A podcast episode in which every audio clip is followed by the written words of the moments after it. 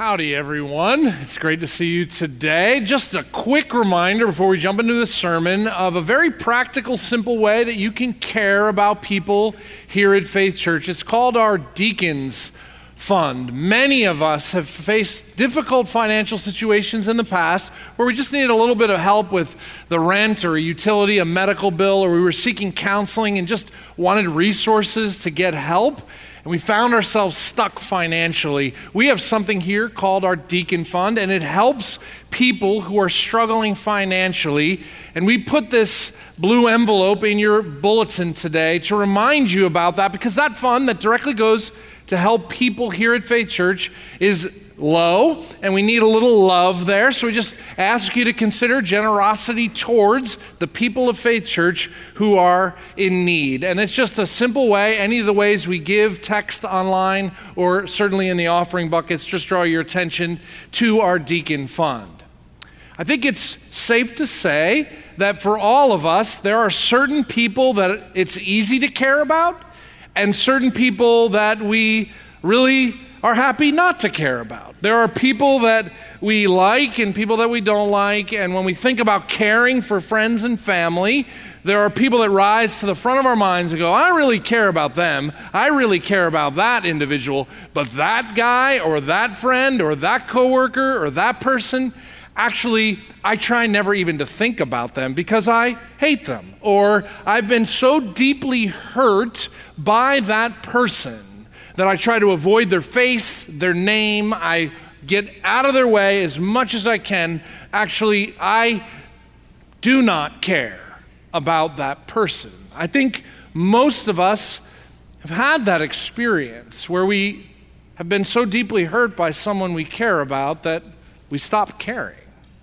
And I wonder if that's how God acts.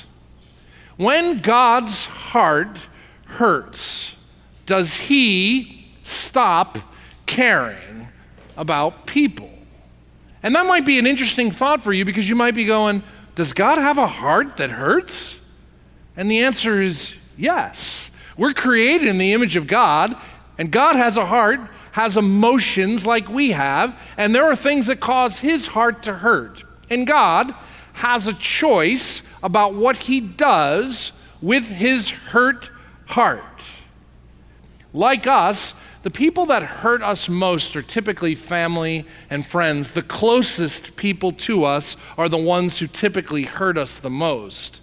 And for God, if we're here today saying we're sons and daughters of the Most High, we're in His family, we have the greatest ability to hurt the heart of God as sons and daughters. We have the greatest ability to hurt His heart. And yet, one of the foundational truths of the Bible foundational truths of the Bible is that God's love is so uncompromising and never ending, so unconditional, that despite the fact that often we rebel against Him, as sons and daughters who are supposed to be honoring Him and following Him, we're the ones that hurt Him and turn from Him. He loves us. He's for us and not against us. That doesn't mean there's not consequences to our decisions. That doesn't mean He overlooks sin and rebellion. It just means under all is this God who says, I care about you, son or daughter. I love you. What's in some ways more difficult to think about is the fact that as sons and daughters, He wants us to look like Him. And that person that hurt you so deeply, that person that's done something so wrong to you, if we're to look like God, who loves us unconditionally. And there's something about how we treat the people that have hurt us that God wants us to grow in. And so I want to introduce you to a guy. His name is Caring Hosea. His story's found in the Old Testament book, Hosea. Turn there, Hosea chapter 1. Open up your Bibles. It's sort of in the middle of your Bible, Hosea chapter 1. And as you're going to Hosea 1, I just asked the question Are you there yet? Have you arrived at being the most caring person you could be? Anybody want to raise their hand and say, I am the most caring human that I could ever be? The people that annoy me, I still care. The people that hurt me, I still care. Really? Liars? No, we're on this journey of learning and growing and becoming more caring. And Hosea's story gives us the opportunity to look at someone who is given an assignment that's mind bending, incredibly difficult, beyond imagination. The assignment that Hosea is going to get will make us laugh because it's so unimaginable. It's so like, really? What? And yet, if God would call Hosea to love, and Hosea would choose to love the way he's going to demonstrate in this chapter of the Bible, then we really don't have excuses because you're going to see what he's asked to do is major league. And we, like Hosea, can grow more caring. Hosea chapter 1, verse 1 is where we're going to begin. It says, The word of the Lord that came to Hosea, son of Beeri, during the reign of four kings' names I can't pronounce in Judah, and during the reign of Jeroboam, king of Israel. So the word of the Lord came to this guy, Hosea, son of Berea, something. And when the Bible says the word of the Lord came to Hosea, that means that God showed up and said, I have an assignment for you, Hosea. I have something I want you to do. I want you to be my prophet, my mouthpiece, my communication director. And Hosea is feeling good about himself. Like when God says, Hey, I want to make you my mouthpiece, I want to make you my prophet, he's feeling good. Like, I got a really cool new job. It's going to come with all kinds of awesome perks. God, what's my first assignment? I'm so excited to start. Verse 2 When the Lord began to speak through Hosea, the Lord said to him, Go, marry a promiscuous woman and have children with her, for like an adulterous wife, this land is guilty of unfaithfulness to the Lord. Say what? I'm going to make you my communications director, and your first assignment before you start is go find a promiscuous woman and marry her and start a family with her. You want me to do what, God? Like, seriously? You want me to go out shopping for a promiscuous woman? Marry her and have children. God, why are you asking me to do this? It's because God wants his communication director to experience cheating, to experience unfaithfulness in a front row, direct way, before he ever opens his mouth to speak on God's behalf, he wants Hosea to understand what it feels like to be cheated upon. Because the God of the universe has chosen a group of people, the Israelites. And he said to this group of people, these Jewish people, I'm going to be your God. You're going to be my people. I'm going to be faithful to you. You're going to be faithful to me. He says, Let's get married to this group of people, the Israelites. And the Israelites go, Yes, we will marry you. But instead of being faithful to God, they cheated on God. They ignored God. They mistreated God. They chased other gods. And God's saying to Hosea, Before you can open your mouth and speak, I want you to understand and feel what it's like to be cheated on because then you'll be able to warn my people. Then you'll be able to speak love and remind my people about how much I care. And at this point, if I'm Hosea, I'm going, I'm out. I don't want the job. I'll be anything else but what you're asking me to do. Can't do it, no way. Verse 3 So Hosea married Gomer, daughter of Diblaim, and she conceived and bore him a son. I mean, imagine this. This is the real world.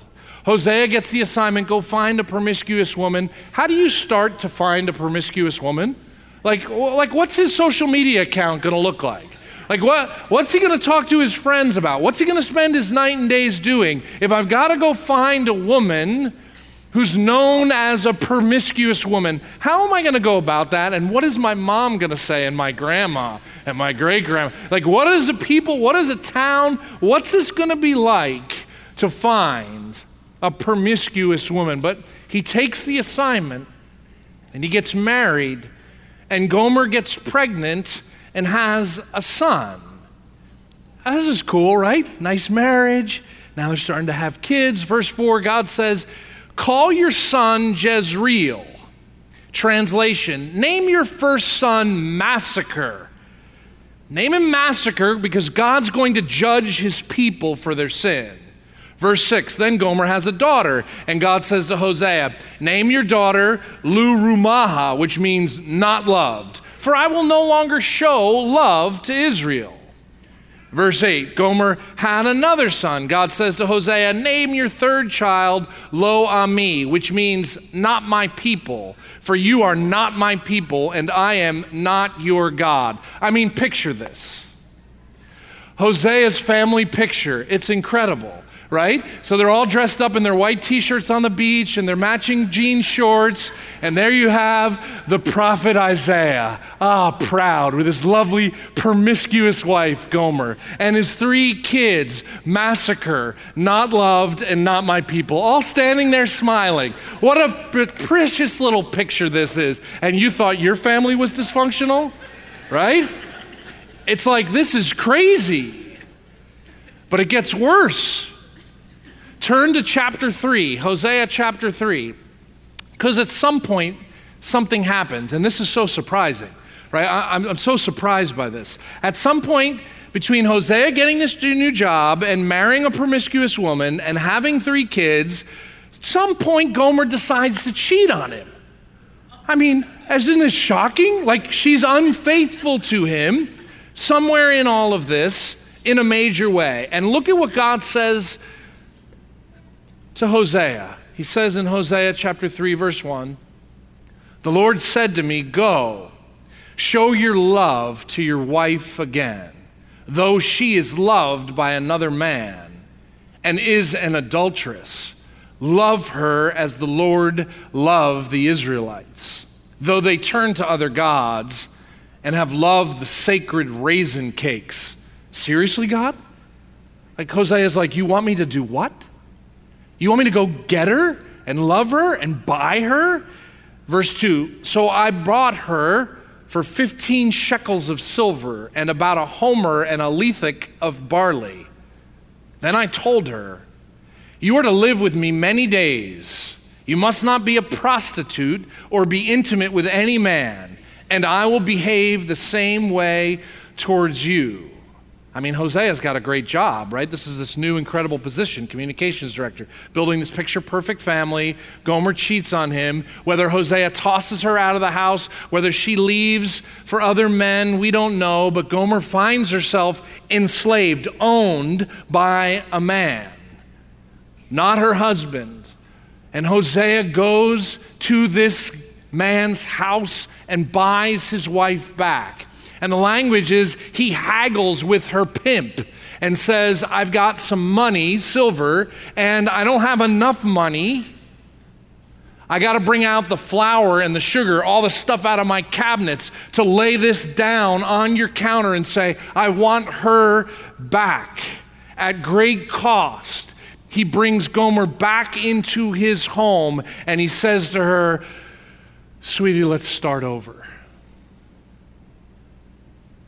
He says to her, Stop the promiscuity, stop cheating. I'll be your husband, you be my wife. And this crazy, dysfunctional scene shows incredible care despite incredible hurt. And the simplest theological explanation for all of this is in Hosea chapter 3, verse 2 the reason God commands this, he says in Hosea 3 2, love Gomer as the Lord loves the Israelites. Though they turn to other gods and they love those sacred raisin cakes, love this cheating, unfaithful woman, just like I love the people of Israel. Though they dishonor me, though they cheat on me, though they disobey me, I love them and he says they turn to other gods and they love the sacred raisin cakes. Like, I find that phrase fascinating sacred raisin. Is that like the Chick fil A of their era? Like the sacred raisin cakes. What the heck is that talking about? And what God is trying to say is what Israel has done and by extension, what Gomer has done is not like, oops, slip, fall, made a mistake, once done, over. No, he's saying Israel and Gomer have made willful, conscious decisions to cheat over and over and over and over and over again. And these sacred raisin cakes are just a way of saying it's not that they're not following God, it's they're chasing other gods and pursuing the rituals of other gods. It's arrogant, willful, deliberate, over and over and over again. And although this hurts the heart of God, He says, I love these people so much, they must be bought back. Right after he gives Hosea's kids terrible names, in verse 10 of chapter 1, God says, Yet despite Israel's cheating, they will be like the sand on the seashore, which cannot be measured or counted. In the place where it is said to them, You are not my people, they will be called children of the living God. So, although the Israelites have been rebellious, although they've hurt the heart of God. He must deal consequentially with their sin. There's consequences, yes, but he says, I will never turn my back on my people. I will prosper them. I will help them. I will protect them. What a wild, crazy story from the Bible. And what is it that we can learn? What is it that we can look at in this and go, okay, how does this apply to us in 2019? And here it is. We're all Gomer. I mean, it's so easy to look at Gomer in this story and go, what a tramp. How could she? It's so easy to look at Israel and go, how could they? But I'm the same. So are you. Every one of us. We've all cheated on God. We've all dishonored Him. We've all lied to Him. We've all pursued shameful things. The Bible says this is our diagnosis of every person. We're sinful with no ability to honor God and then when we start to follow him, we're like toddlers that think we can do it ourselves and we don't want to listen and we rebel and we do whatever we want. We're all cheats. So don't be hard on Gomer. Look at yourself in the mirror and see what ways we have fallen short of God's goodness towards us. We're all cheats, but Gomer had a choice. She had a choice. So Hosea shows up to buy her back, and Gomer goes back into his home, and she had a choice to stay enslaved to her promiscuity or to receive a love from Hosea that would change her.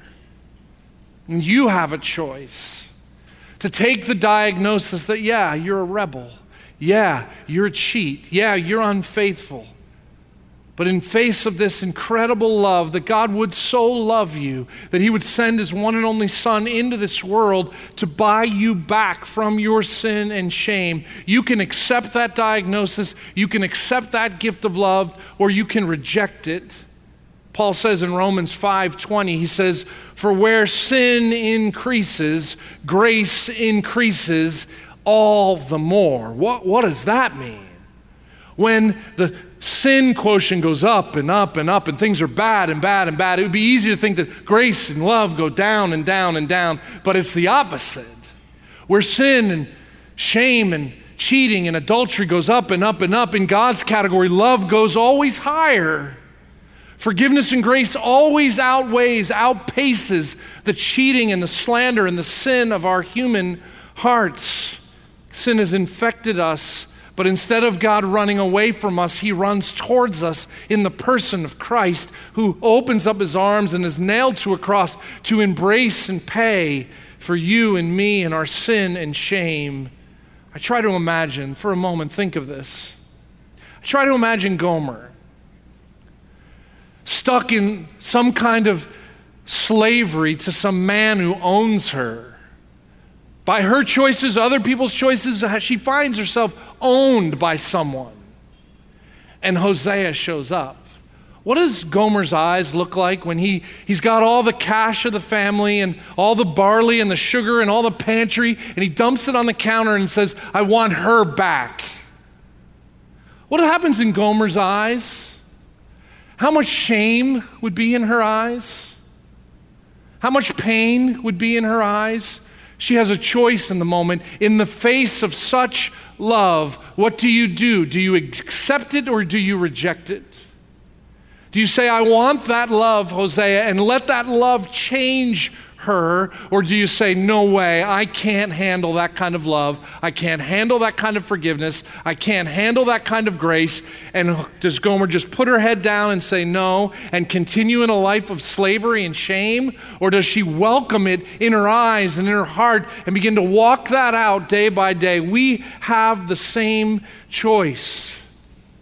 This is at the very heart of God. His love is crazy, it seems reckless. And you could look away from the goodness and love and forgiveness of God the Father towards you through Christ his Son, that his forgiveness is so great, it's immeasurable. There's nothing you could do that could separate him from it. You can look at that and look away and stay enslaved, or you can look at it and embrace it and welcome it and allow that love to change you, not shame you any longer. But here's the deal when you accept that kind of love, when God redeems us, He renames us. See, I'm Gomer. I'm not better than her. I'm Gomer. I'm a cheat. God redeems me through Jesus Christ, and He renames each one of His sons and daughters Hosea.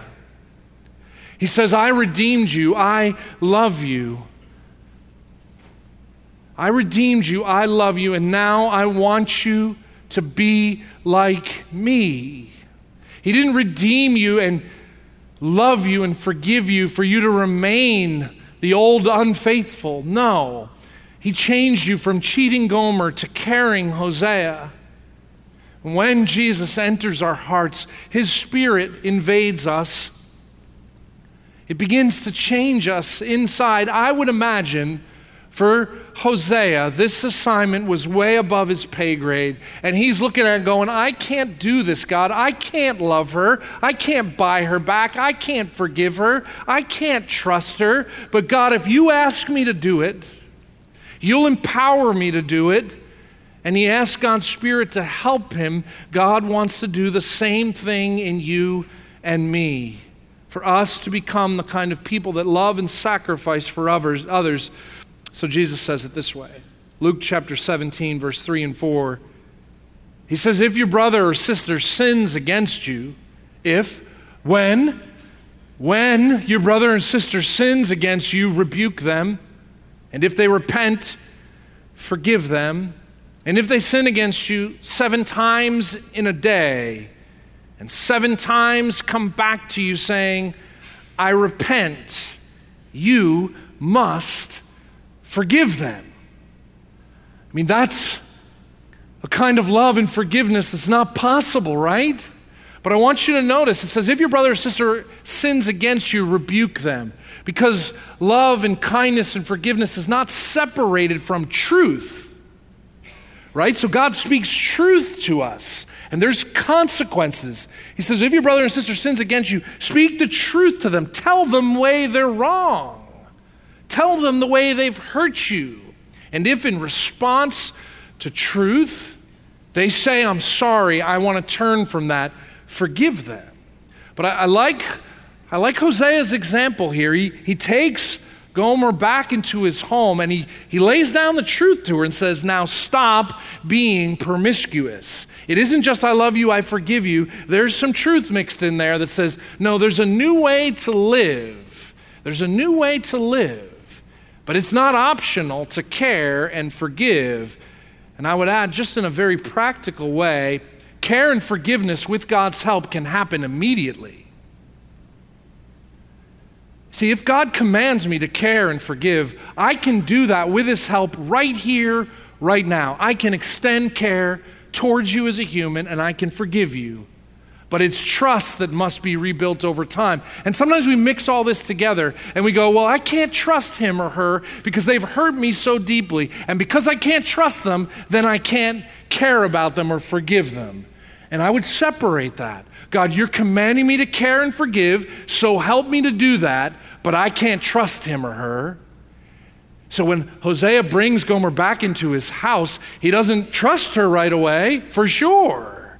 But he does show love and forgiveness. There are people in this room who are under types of abuse mentally, emotionally, spiritually, sexually, physically.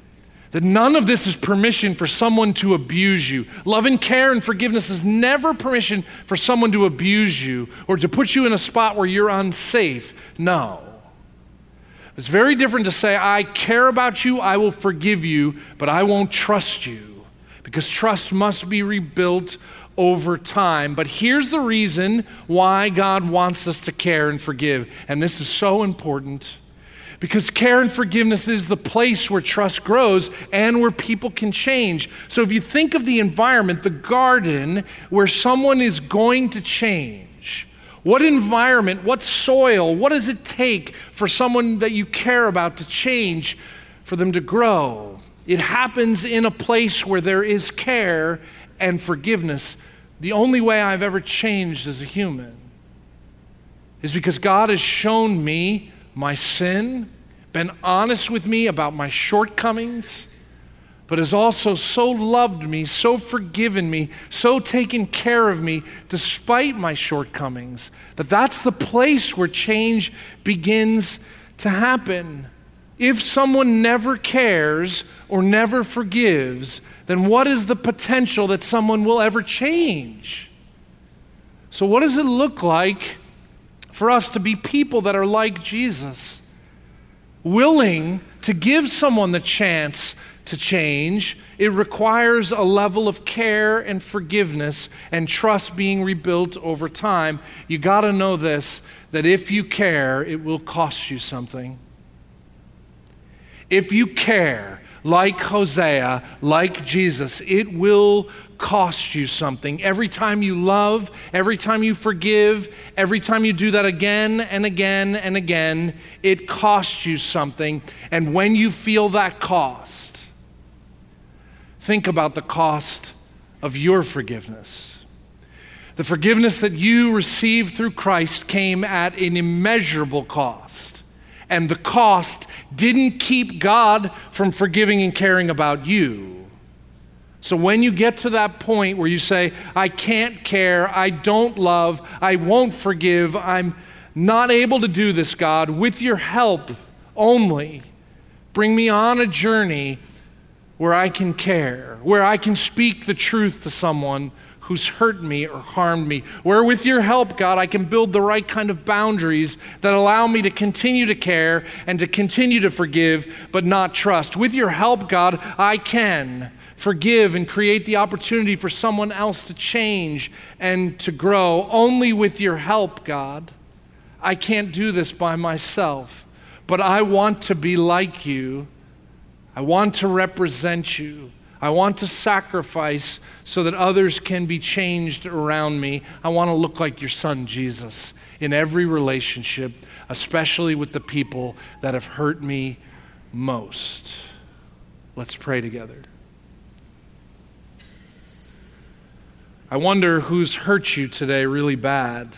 You know their name and their face.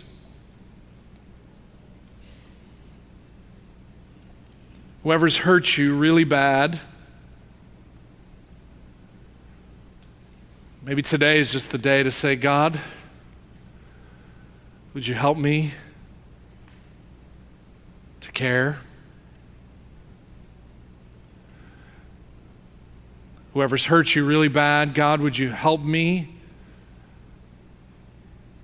to speak, to be able to name the hurt? To name the abuse, to name the mistreatment, to name the injustice. Would you help me to name that? God, would you help me to have the courage to speak that?